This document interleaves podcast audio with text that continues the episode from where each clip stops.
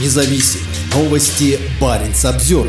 На бывшей территории Финляндии отметили советское освобождение. Российские власти района, ранее называвшегося Пицама, почтили память советских воинов, захвативших его в октябре 1944 года. После более двух лет противостояния на реке Западная Лица советская 14-я армия в начале октября 1944 года начала массированное наступление, благодаря которому к концу месяца немецко-фашистские войска были отброшены на запад через территорию Пицама в Норвегию. 22 октября был взят финский город Каласьёки, а всего через три дня солдаты Красной Армии вошли в соседний норвежский Киркинес, служивший главной базой гитлеровцев, стремившихся захватить Кольский полуостров. В прошедшие выходные власти района, теперь называющегося Печенским, почтили память тех, кто принимал участие в исторических событиях 79 лет назад.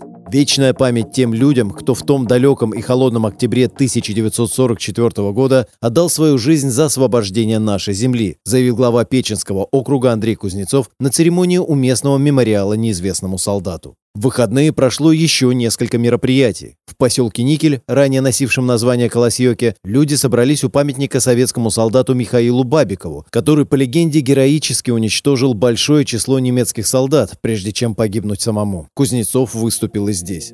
Как тогда, сегодня наша страна опять борется с фашизмом, и в этом нельзя не, не говорить. Мы тогда показали, что мы сильны, мы сейчас покажем, что наша страна такая же осталась.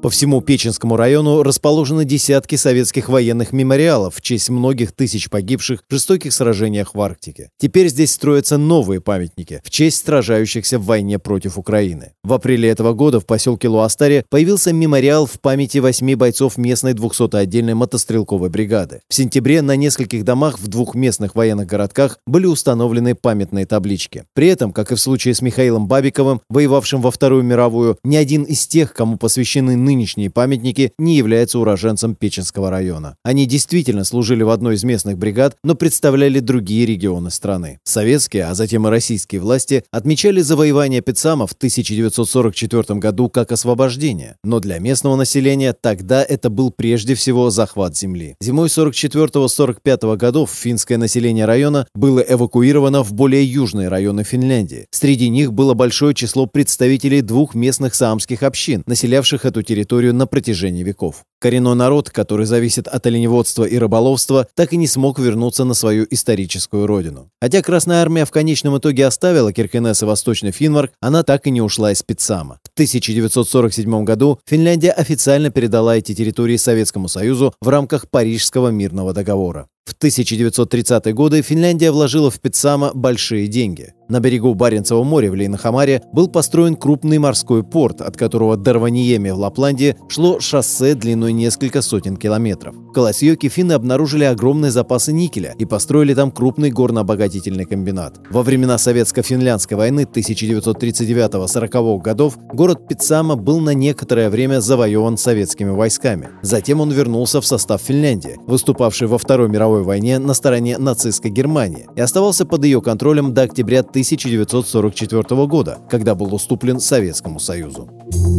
Парень Самсервер